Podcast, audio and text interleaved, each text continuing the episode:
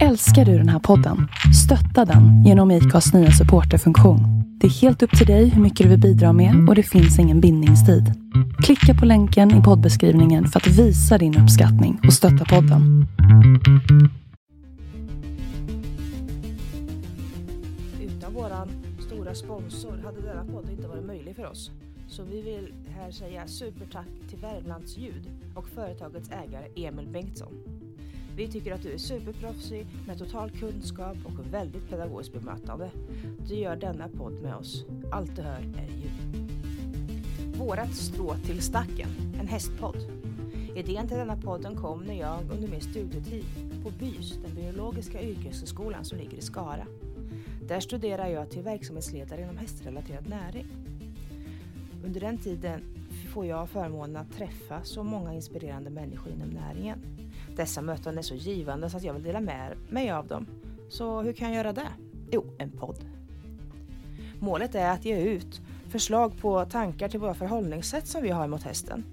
Vi vill också beröra och öppna upp för nya tankesätt. Ge lyssnarna tillgång till Hästsveriges bredd och utbud och för försöka täcka de flesta områden inom häst. I podden Vårat strå till stacken så ställer vi oss frågan vad är det vi gör eller faktiskt inte gör? Så välkommen till Vårat strå till stacken. Nu kör vi! För nu är de här, myten, legenden, Waller. Herregud. Eh, att vi kan göra den här podcasten är ju för tack vare att våra gäster ställer upp med deras tid och engagemang. Jag är så tacksam. Jag har massa superlativ att säga om dagens gäster, om Per och Helene Waller. Fast egentligen känner jag dem inte så gott. Men eh, det är nog för att eh, min erfarenhet av dem. Eh, de lämnar efter sig en känsla av välbehag och de ökar min iver att lära mer och varför. Jag har ju ridit för dem eh, och Helene har behandlat min häst med ljus. Eh, och jag visste inte riktigt vad det var men det funkar. Jag fick med mig en ny häst hem. Tack för allt ni har bidragit till, min, till mig och min hästhållning. Fantastiskt. För ni ger inte bara lektioner och ridkunskap. Ni ger, ni ger så mycket mer. Men eh, nog om det. Jag tänker att eh, våra lyssnare behöver ha en eh, presentation av det här paret. Ellen, shoot. Ja, vi på Husebo gård träffade Helena och Per Vård av ren slump. Det var våran hovslagarkompis Gabban som hade stött på Vårder i Tromsö i Norge. Gabban var där för att sko och Helena och Per var där för att ge undervisning. Gabban tänkte att de här måste vi få till Strömstad och sagt och gjort. Så nu kommer Helena Per två dagar i månaden eh, till Strömstadområdet och håller träning. Jag kan säga så mycket att utan dem hade inte min dotter varit där hon är idag i sin hoppning. Jag har själv ofta känslan av när jag har ridit dressyr och trä... Nej. Mm. Ja, vad är det du vill säga? Det är väl, käns- det är väl känslan för eh, efter ridpasset vi pratar Ja, eh, känslan efter ridpasset kan vara lite eh, besvärligt tycker jag. Eh, jag sitter ofta kvar med en känsla av att, åh gud, stackars min häst, den förtjänar en så mycket bättre ryttare. Och fy vad dålig jag är. Eh, och det är det som är det mest unika med Helena och Per tycker jag, att man får alltid lust att åka hem och träna mer. Eh, de bor på en hästgård i Asarum, Blekinge, sedan 2007. Så Helena och Per, vad är ni stolta över i, eran häst, i ert hästliv? Ska du börja? Eller jag? Du är den som pratar bäst. Jag pr- pratar inte bäst men mest. Mest. Kvantitet, inte Ja. kvalitet eh, här. Yes. Ehm, jag ska börja med att vara lite löjlig. För ehm, i de flesta sammanhang så är det ju lönt att berätta allt man har gjort med ridning i mästerskap och vunnit ditt och datt och tränat eh, många hästar till ett visst nivå. Eh, men hur länge jag håller på med det, hur viktigare blir det de här, som jag säger, löjliga grejerna som när en eh, hästägare berättar för mig att hästen förändrar sig när de hör min röst när de kommer på lektion. Och eh, det har ju med att eh, när, när vi tränar hästen, vilket fokus vi har, eh, är alltid att inte prioritere eh, tråkiga grejer som lydnad. Eh, men istället samtycke och att hästen ska vara bekväm. Och det kräver att fokuset från vårt håll är eh, vad hästen berättar för oss. Det är alltid först, inte vad vi vill att hästen ska göra. Um, det är något som begränsar våra möjligheter eh, på, eh, till inverkning på samma sätt som eh, det är begränsningar på vår inverkning i ett mänsklig relation. Ehm, um, ska man göra något snabbt utan samtycke så går det lätt an om man flyttar till Saudiarabien som man. Ehm, jag ska inte komma för mycket in i eh, religion men alla vet ju om sharia-lag och eh, allt, eh, allt som det krävs av vissa parter när det gäller lydnad. Och när jag säger tråkiga delen av lydnad, det, lydnad är någonting som inte borde vara en, en nämnt med namn. Det, det ska vara en, en ehm, unimportant part. Fordi om man har samtycke, om man vill vara med någon, så är aldrig lydnad ett koncept man behöver tänka på en gång. Så eh, igen, det var en lång förklaring på eh, eh, som kanske inte kräver en lång eh, speech. Men det Eh. där jag tycker jag är så härligt, härligt med er. Eh, för att ni, ni, ni ger de här talen och förklaringen för att ni är så måna om att ni tar ansvar för er kommunikation kan jag säga, tycka. Att ni vill ge en bild till oss, eller till den ni pratar med. Och ni gör en tydlig bild, ni tar in mycket fakta från hela, som här, a- a- arabvärldens perspektiv. Från hela världen och olika perspektiv för att skapa en bild som sagt. Och det tycker jag förklarar er väldigt bra, vilket vi var ute efter nu i presentationen. Och att det var ju det här ni ger oss, som Ellen sa i sin in- inledning där, att ni skapar, och jag också, i mer iver att vilja lära mer, man blir glad och, och lyrisk efter att ha fått ridit mer till exempel, eller bara haft en diskussion. Eh, så det var en jättebra bild till våra lyssnare. Och även hästarna är lyriska. ja, eller hur? Ja. Helt klart är det viktigt. Mm, så tack så mycket för det Per. In, inte alltid ägarna är lyriska efteråt, för det, Mm, det är ofta obekväma ting eh, man, blir, eh, man blir satt, eh, st- måste ta ställning till. Mm. Och det mest obekväma är, är det jag som ryttare som orsakar problemen och konflikten som uppstår? För det, att det är ju alltid det svåra i, i träning av häst när det uppstår konflikt. Om det är ingen konflikt så är det inget problem. Eh, då är det som eh, en lärare och elev på skolan som, som, hvor det aldrig blir någon motsättning och eh, eleven lyssnar och läraren lärer och till slut så är man färdig med sin doktorgrad och man är professor. Det är som man vill träning ska fungera men i, praxis så är det sällan det går så glatt. Och den största grunden till det är när det uppstår konflikt eh, som är oftast baserat på missförstånd. Och där är det vi som rytter eller tränare som plikter, och det är väldigt viktigt, det plikt, vi plikter att eh, lösa konflikten utan att få igenom vår vilja. Eh, det är ett väldigt primitivt sätt att inverka på någon annan, att få igenom sin vilja. Och då kommer vi in på en helt annan ting med, med grammantygel, sidetyg, eh, inspänning, eh, sådana grejer.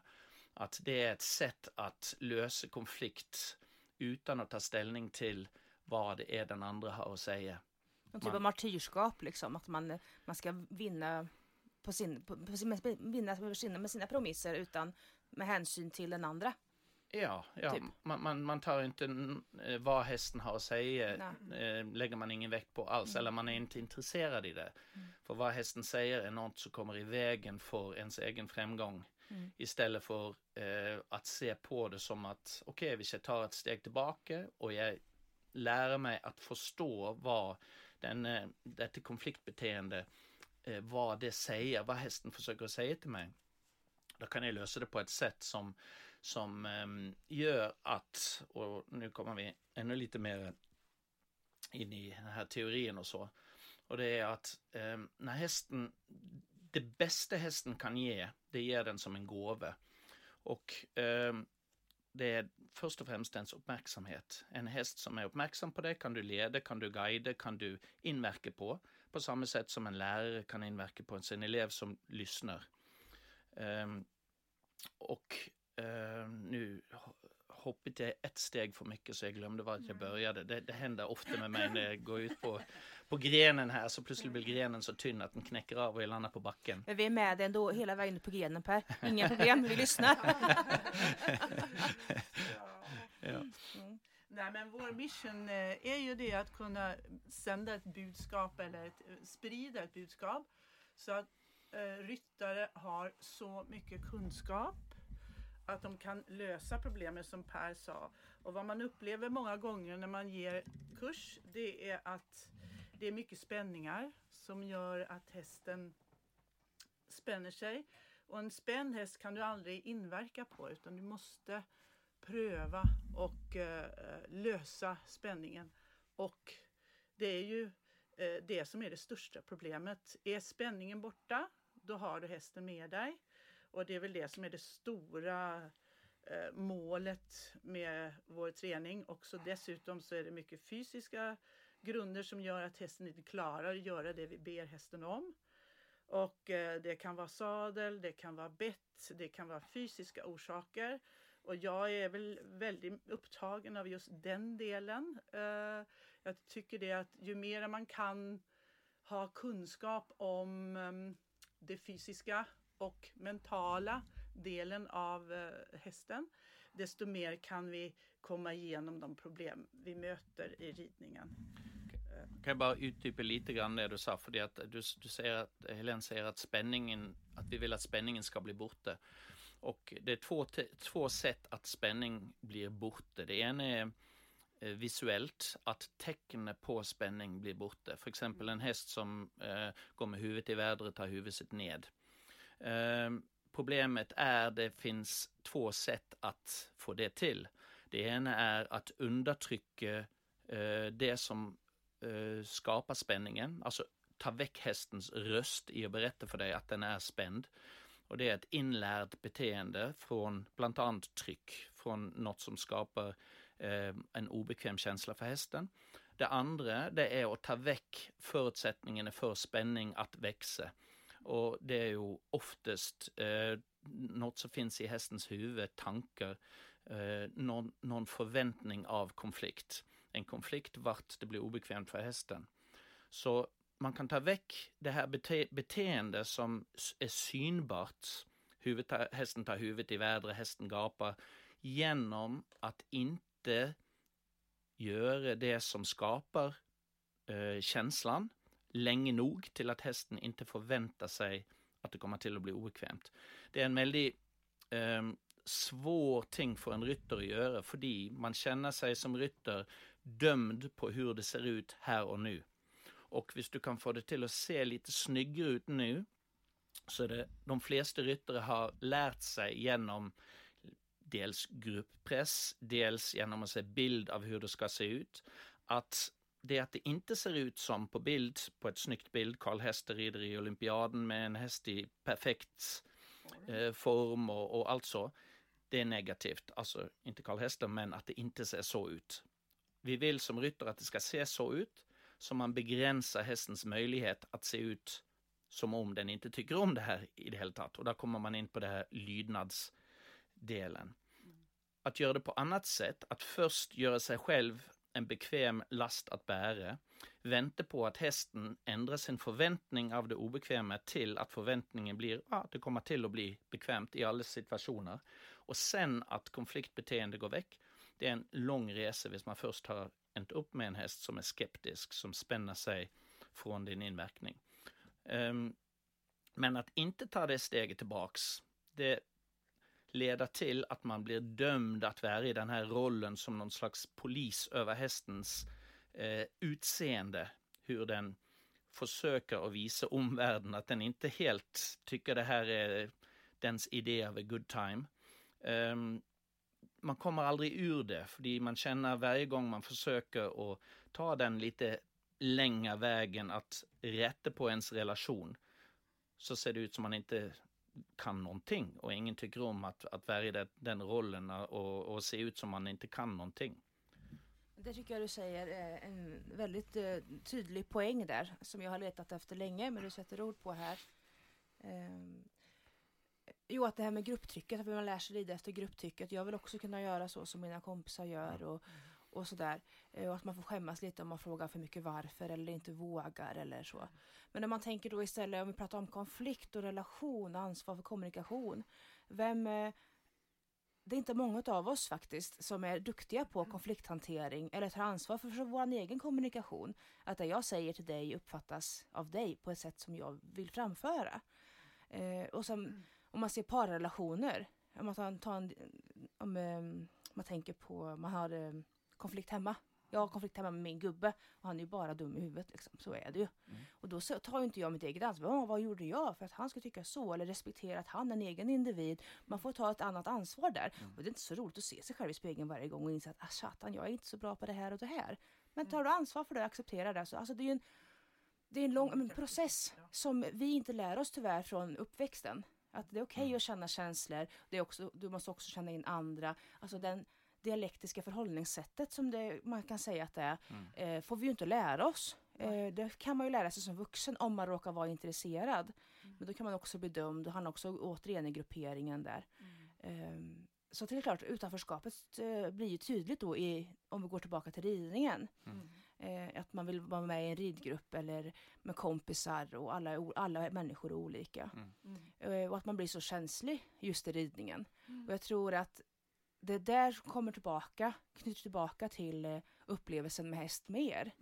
När man pratar om häst mer, man umgås med hästar på marken, man rider, ja men det är häst så. Då får man det, här ansvaret för kommunikation. Och i alla fall jag som är en högkänslig människa eh, får lätt till skratt och gråt och tårar. De här äkta känslorna för att det blir så kontaktbart. Och då förstår jag också varför det är jobbigt att rida. Eh, för att känslorna finns med och de måste finnas med för att kunna rida liksom. Och ta sitt ansvar. Och jag skulle gärna vilja rida men jag måste göra grundjobbet först. Alltså, det hänger ihop. Jag, jag ser cirkeln. Och eh, nu gav du mig Per en, en tydligare, du gav mig ord på det. Så att, eh, jag hoppas ni som lyssnar hänger med. Ellen, ska du hoppa in med något eh, eller ska jag, för jag har en annan tangent som, som jag tänkte på nu som är, lite passar in i det här. Da syns jeg du, da syns jeg du skal kjøre, Per. Mm.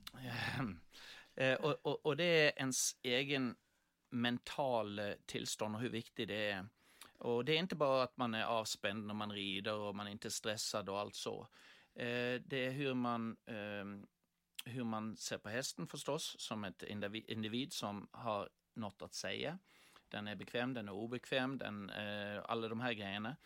Eh, men det är också vad vi önskar oss när vi rider. Ehm, Det går lite tillbaks till det här med grupppress.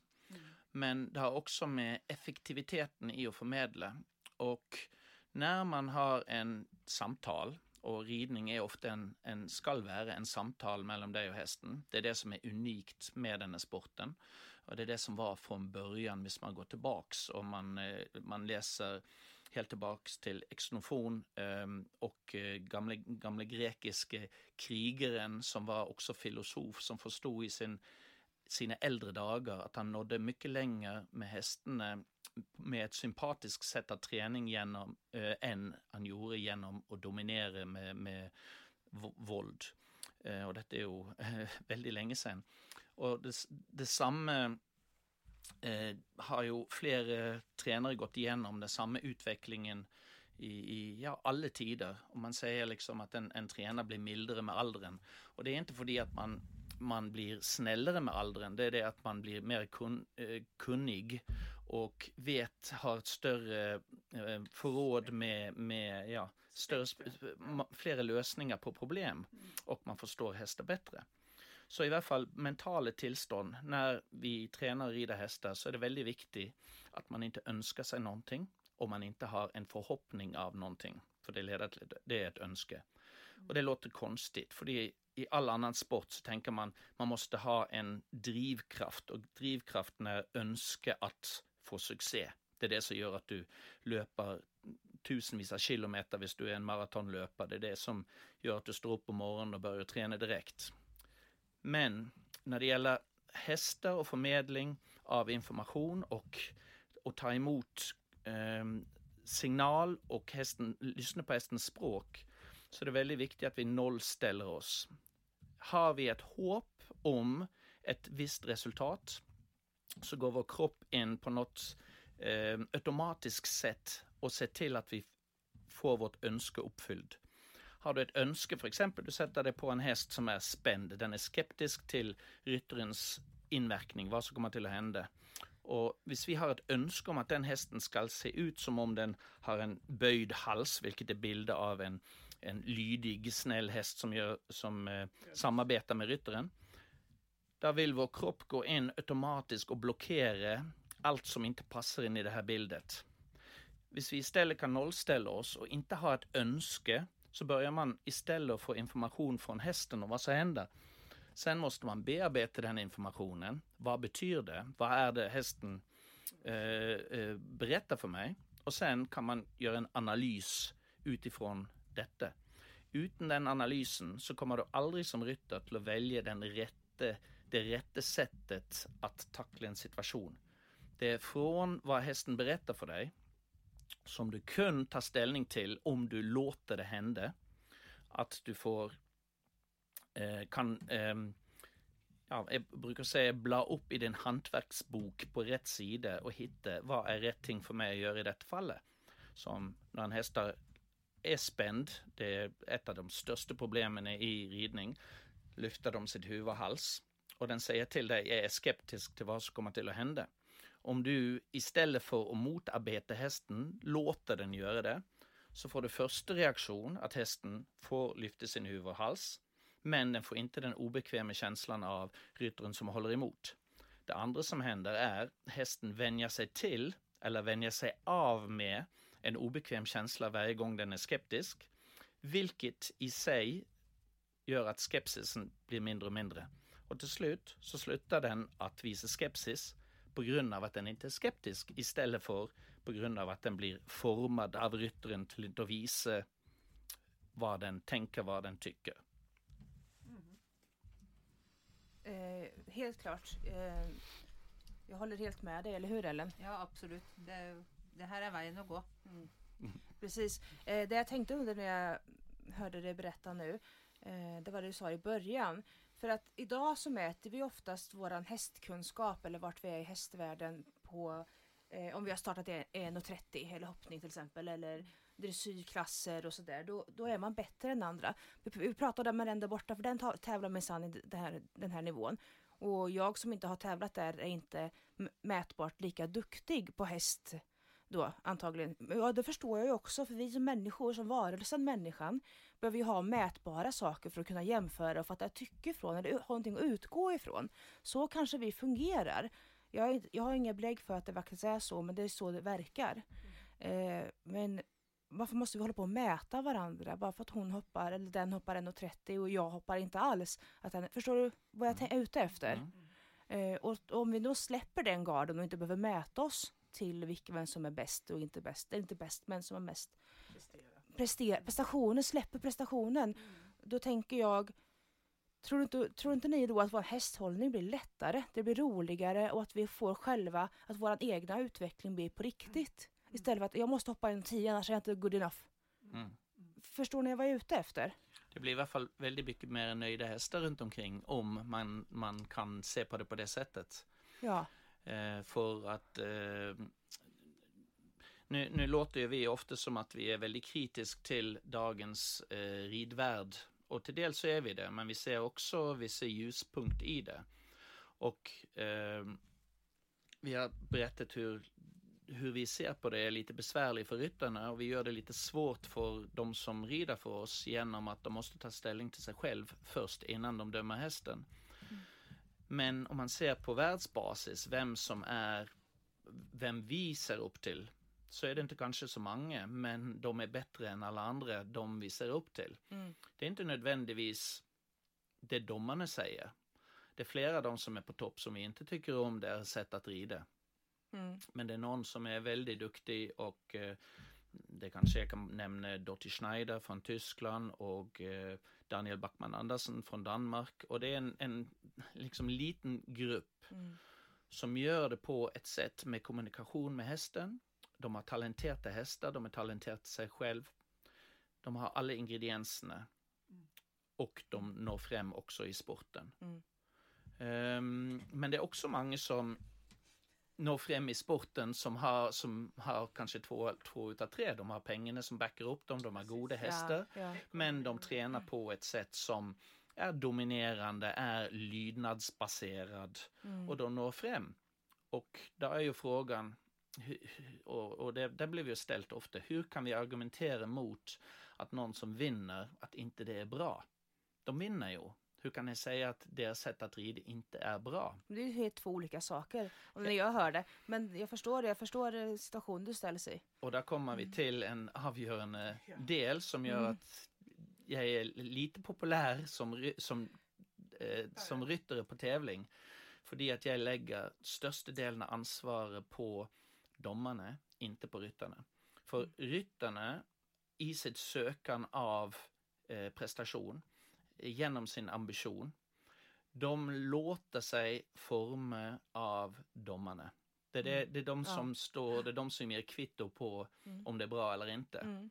Och om domarna följer det som står i reglementet, och hvis man verkligen läser reglementet, hur övelser ska utföras, hur hästen ska se ut, Mm. så har man sett mellan fingrarna på väldigt många avvik från det som står skrivet. Ja. Varför? Det är många skäl för det.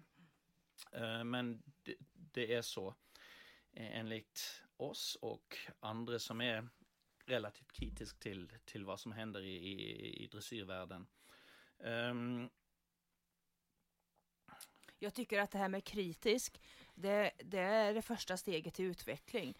Kan du inte vara källkritisk eller kritisk i det du ser och upplever, då kan du ju inte heller ta ansvar för vad du ser eller få, eller eh, få en upp, egen uppfattning eller ha en större bild. Alltså det börjar med kritik för att kunna säga varför och hur. Som i den här podden vi ställer oss frågan vad gör vi eller vad gör vi inte? Mm. Eh, det är ett sätt för att lära och hålla sig öppen liksom. Mm. Så att eh, det handlar ju inte om att döma utan det handlar om att fråga vad kan vi göra bättre? Precis. Ja. Det är det som är viktigt.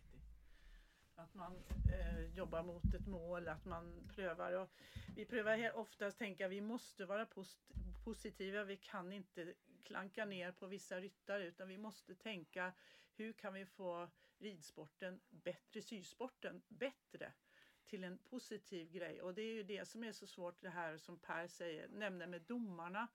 Att man vill få, för det är en stor politik där ute som är väldigt maffig. Och eh, det är det som är det svåra att kunna påverka dressyrsporten i rätt riktning. Så eh, jag vet inte om vi har någon lösning på det, men vi, vi som jobbar för det här med hästens ve och väl, det är ju, vi måste bara fortsätta att sprida eh, kunskap. Och sen eh, hoppas man att dressyrsporten vänder så småningom och att man kan påverka dressyr eh, dressyrdomarna att följa de lagar som står i FI. Uh, det, det är ett svår fråga. Det är jätte... Vi ska kunna påverka det. Ja, eller hur? Och det är det är därför, det är ju bakåtsyftet varför jag startar den här podden också. För, för den, det, för, för det du berör nu. Mm. Alla får vi ta våra strå till stacken. Ehm, men nu ser jag att vår tid börjar rinna ut här. Ja, vi Eh, pratar för mycket. Ja, det kan man alltid, häst kan man aldrig prata nog om liksom. Nej, nej, nej. Eh, men jag vill bara eh, nämna en, fråga en sak till Mm. och så får vi se vad Ellen säger här också då. Mm. Eh, jag tänker på det här med nosgrimmor. Jag, jag går ju nu just nu för tillfället tre olika utbildningar och eh, på alla de utbildningarna har jag frågat, mig, frågat om varför använder vi nosgrimmor? Jag vill veta den faktiska orsaken bakom varför vi använder dem. Historien bakom eller eh, vad, vad, är liksom, vad är det för nytta? Varför, vad är uppkomsten? What's up med nosgrimmar liksom? ska, Det ska det? tror jag Per gärna svara på. Där. Ehm, Nosgrimen, den har ju eh, som uppgift och det är mest i början när man tränar en häst och man kan ha problem med kommunikation och att hästen inte helt ehm, accepterar ryttarens inverkning. Att stabilisera bettet. Eh, som för exempel om man måste svänga, att inte bettet går genom munnen och allt så. Eh, tyvärr så har eh, nosgrimens roll blivit, blivit något helt annat idag. Eh, och det är ju att dölja vad hästen eh, berättar. Eh, har du en stramt, eh, stram nosgrime så vill inte hästen berätta genom öppna munnen sin, dra upp tungan att den är obekväm och, bli, och är höljd ihop. Eh, så det blir, ehm, den, den blir använd för att dölja ett eh, konfliktbeteende istället för som en, en positiv ting för att, att um, undvika ett problem. Och det problemet det är nästan bara i inridningsdelen. Du, du, du borde inte behöva nosgrimme på en häst eh, som har varit ridet eh, ja, förbi inridningsstadiet. Eh, och om du behöver en, en stram nosgrimme så är det på grund av att du har ett stort problem.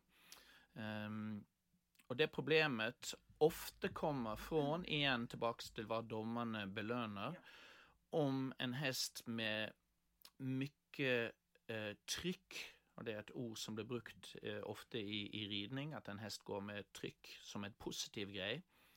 Um, där betyder det att hästen är stressad till att fly undan och höll från att fly undan på samma tid. Så ologiskt. Och sen, ja, det är det, men bildet det skapar, det är eh, ett bild av expression, alltså ett bild av någonting som kan tolkas som wow. Eh, det är imponerande. För du bryter de naturliga eh, lagarna, naturlagarna.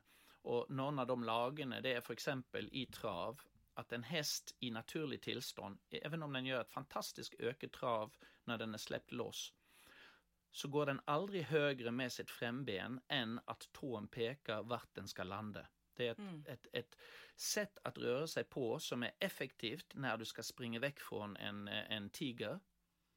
Um, det är för att lyfta sitt främben högt i luften och sen ta det ned och landa bak där var du pekar. Det är en onyttig rörelse. En det måste ju vara fel ergonomiskt En, en häst skulle aldrig utveckla sig på det sättet Nej. och skapa en sån gångart.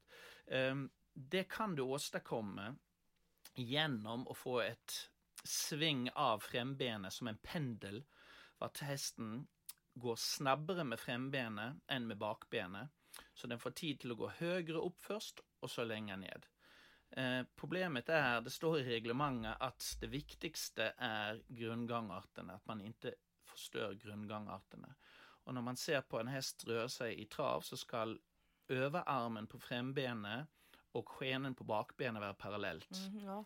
eh, det, det, är måttet på att en häst rör sig korrekt. Ja. Det, det finns nästan inte att uppspåra längre. Och varför inte? Det är inte för att ryttarna inte vill att hästen ska röra sig på ett korrekt sätt, för att det är mer skånsamt. Eh, mm. det, det, skapar inte fysiska problem Nej. om en häst rör sig naturligt.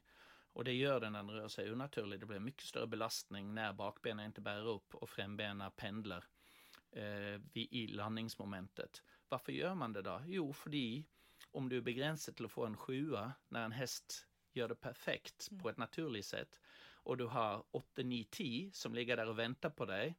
Om du bryter den här gränsen så är det frestande. Och ingen tävlar för att göra det näst bästa. Det är inte därför man tävlar. Man, man går inte på tävling och säger låt mig se om jag kan bli nummer 14. Nej, precis. där, där, där, där låter man bli att tävla. Men ska inte det vara en tia då istället när hästen är i balans och det är trevligt på banan liksom? Inte, inte, inte nödvändigtvis för att det också går på kvaliteten på hästen. Så en häst som är perfekt och gör det på ett perfekt sätt den ska få tia. Med avel och med liksom ryttarhållning och, eller? Ja, alltså du, du ska inte kunna få tia på en en häst som har kvalitet sjua som gör det perfekt, där ska du ändå kunna få sjua. Ja, men, men hur ja. du dömer perfekt mm. får inte vara utifrån en, en eh, eh cirkustränad häst Nej, som gör ett onaturligt gångartsmönster. Men kan inte det vara en färskvara då tänker jag hos domarna att hela tiden hålla sig ajour och, och hålla sig liksom objektiva och inte sväva iväg i det här förstår du vad jag menar? Väldigt, svårt, för att applåderna från publiken kommer ofta på de hästarna som ser mest spektakulära ut. Ja. utan att man har tid att bearbeta vad är det jag ser. Men ska vi då inte lägga ut mer de bilderna som används i våra hästtidningar, häst, eh, ja, media utåt, att man sätter hårdare regler. Vi får bara lägga ut bilder som ser ut som de ska se ut. Du vet när IT-hästen gör våra tonåringar som får anorexia och alla de här problemen för att skapa, för att uppnå de här idealerna som är på, på tv eller på våran AI liksom. Ja. Om vi gör samma sak med hästen så kanske vi når en normal hästhållning. Men vem är jag att säga den begränsningen? Förstår du hur jag tänker? Den, ja, och, och, och, det är ju ett problem att om du ser genom hästtidningar så är det väldigt svårt att uppspåra ett bild av en häst som rör sig naturlig i balans. Som jag skickade tillbaka höll. en tidning som hade bilder som inte var så fina. Mm. För jag ville, tyckte inte det var värdigt mm. liksom. Det är väldigt mycket snack om ögon, ögon, ögonblicksbild och eh, det är att man ska inte döma från ett bild och ja. allt så. Ja. Ehm, det är också väldigt avslöjande. Det, det, det är också väldigt konstigt att det är vissa ryttare som har väldigt många av de här ögonblicksbilderna och det är andra som det aldrig finns något ögonblicksbild. Jag har inte sett ett ögonblicksbild av eh, Ingrid Klimke. Jag har aldrig sett ett ögonblicksbild som inte var positivt. Jag har aldrig sett ett ögonblicksbild av Dottie Schneider eller, eller Daniel Backman Andersen. Mm. Eh, du, du får, när en häst rör sig naturligt i balans och inte är höljd ihop, ja. eh, det som kallas självbärighet. Mm. Eh, där, där, där, kan du inte få de här bilderna. De här bilderna händer i moment vart du har konflikt eller vart ryttarens dom, eh, do, äh, har en dominerande effekt på, på hästen. Precis, men jag tänker också att de här skapar de bilderna för att folk vill se att de applåderna kommer av de bilderna. Eh, men också att eh, som vi hobbyryttare, vi, vi kanske inte har den självbilden att det här blir extremt, det här ser inte korrekt ut. Vi saknar, som vi håller på att läsa nu på ännu mer kurser, så håller vi på och försöker lära oss att se på en häst med rörelsestörningar. Mm. Och det är svårt att urskilja, för att mm. ska man leta fel så hittar man fel, eller vad är fel, vad är rätt? Alltså det är ju så komplicerad mm. fråga. Alltså det räcker ju inte med en sida med instudningsfrågor så kan man det. Mm. Alltså, för att jag, jag upplever att den bilden är så förvrängd det, så är det ju också vem du frågar så får du olika svar. Mm. Men kan vi inte gå tillbaka, vad är grunden? Alltså, alltså baskunskapen till gemene man. Alltså alla som har lov att ha häst. Men ska vi inte då också kunna se en rörelsestörning eller våran påverkan? Det är ja. mer större ansvar där än så, ja. tänker jag. Och, och, där är ju lite, lite problemet är, vi vår gamla tränare Paul Fielder från, från England, han lever ett liv av frustration för han är mycket mer tävlingsbaserad som tränare än, än vad vi har blivit. Mm. Um, och han, vi pratas en gång i veckan kanske och hans största klaga är uh, det är ingen som vill lära att rida längre, de vill lära att vinna. Och det är inte ja, samma ting. Det är inte samma sak. Uh, och uh, det är och detsamma, jag pratar också med en, en tränare i ett land, jag ska inte nämna vilket namn, men han tränar olympiska medaljörer, mm. olympiska vinnare. Mm. Man säger jag reser runt och det är ingen som förstår hur en häst fungerar. Nej. Och det är rätt så chockerande att höra en som är coach för ett land som har vunnit guld i olympiaden, ja. både individuellt och eh, lag, som, som säger ingen av de här ryttarna vet hur en häst fungerar. Mm. Eh, och är frustrerat. Mm, det kommer vi tillbaka till det vi pratade om förut. Mm. Eh, så Eh, så det är ju helt eh, mm. skrämmande. Men det är skönt att höra, eller skönt att höra, det är tydligt att höra när man hör det i alla nivåer. Mm. Inte bara hemma i, alltså i de små stallarna utan de stora stallarna. Mm. Nu är det så att tiden är fortfarande knapp. Ja. så vi måste verkligen avsluta, tyvärr. Mm. Eh, men kan jag få någon mening av er med våra sista frågor? Podden har ju två sista frågor för att knyta ihop. Mm. Eh, då har vi fråga nummer ett är, vad vill ni lära er mer om? Ja, det är alltid någonting mer man kan lära om. Eh, man, kan, man är aldrig fullärd. Det, det är vår, och så när det alltid kommer upp ett problem, det är ju till för att lösas. Och det är väl en utmaning. Varje gång det kommer någonting nytt så måste jag, tänker jag alltid så här att aha, det, nu ska jag lära mig något nytt. Så eh, vi, vår vardag om man sitter på en häst så får man olika upplevelser som gör att du utvecklar din ridning ännu mera. Så det är inte det, inställningen är inte det att jag vill prestera mer utan det vill vara att jag får mer kunskap av att lösa problem som dyker upp på ett, på ett bra sätt, på ett humant sätt till hästen. Mm. Det är väl det som är utmaningen, att man vill komma vidare på den vägen. Mm. Och man blir aldrig fullärd. Nej. Så, så är det. Ja, vad härligt. För, för min del personligt så är det ehm, så, så, så händer det av sig själv. För jag ifrågasätter allt jag gör nästan fort, fortlöpande. Varenda dag när jag rider så, så är det som ett studie i vad hästen har berättat för mig. Och eh, svar kan dyka upp efter 10 steg, efter 20 steg. Och kun hvis jag är öppen och väntar ut responsen så lär jag mig själv hur en liten, ett litet stöd på ett utvändigt sittben kan ändra hästens balans. Ett lite, en liten vridning av skuldren eller eh, mitt blick eller så, så ridningen blir ett laboratorium som jag går in i med ett öppet sinn, ingen förväntning och eh, som ger mig eh, information.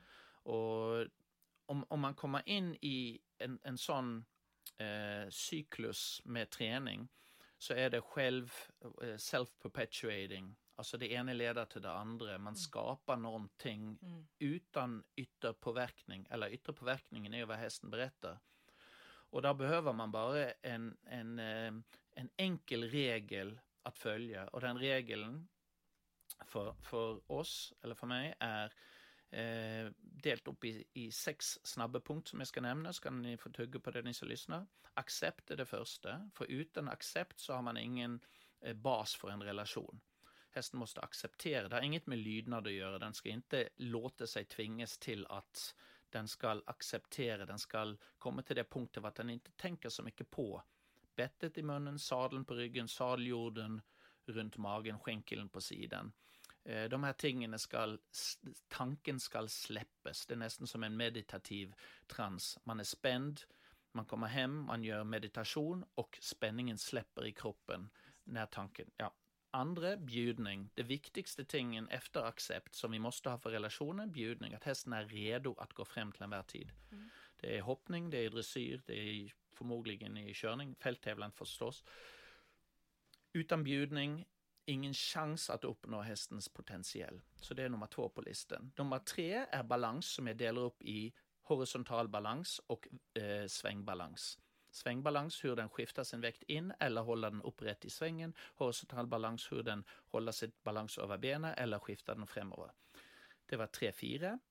Fem, vänt på mig. Första gång ting som halvhalt och övergångar kommer in i, i, eh, i bildet. Vänt på mig. Det har inget med stopp att göra. Det är en tillstånd av att vara redo att gå fram men fortfarande vänta på signaler för fram. Sen har vi det sista, håll dig själv. Självbärighet. Utan självbärighet, ingen samling. Så det är en, en gateway till allt som kommer vidare.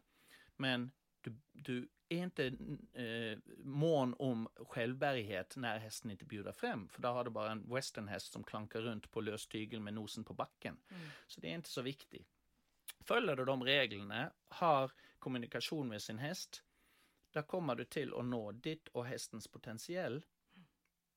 Vad härligt. Gud vad härligt. Eh, sista frågan. Vad är ert strå till stacken? Ja, strå till stacken det är väl det vi håller på med varje gång vi är ute och ger kurs. Eh, förmedla det vi, eh, som Per sa här, eh, all den här ridkunskapen och eh, det är det som jag tror behöver spridas vidare. För jag tror att det behövs i ridsporten att folk får lite mer kunskap om hur hästen fungerar.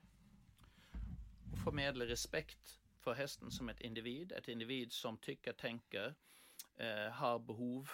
Eh, inte se på hästen som ett tävlingsredskap eller som eh, en, en av de bästa tränare, snedstreck, domare i världen eh, kallar moderna dressyrhästar the slaves of glory.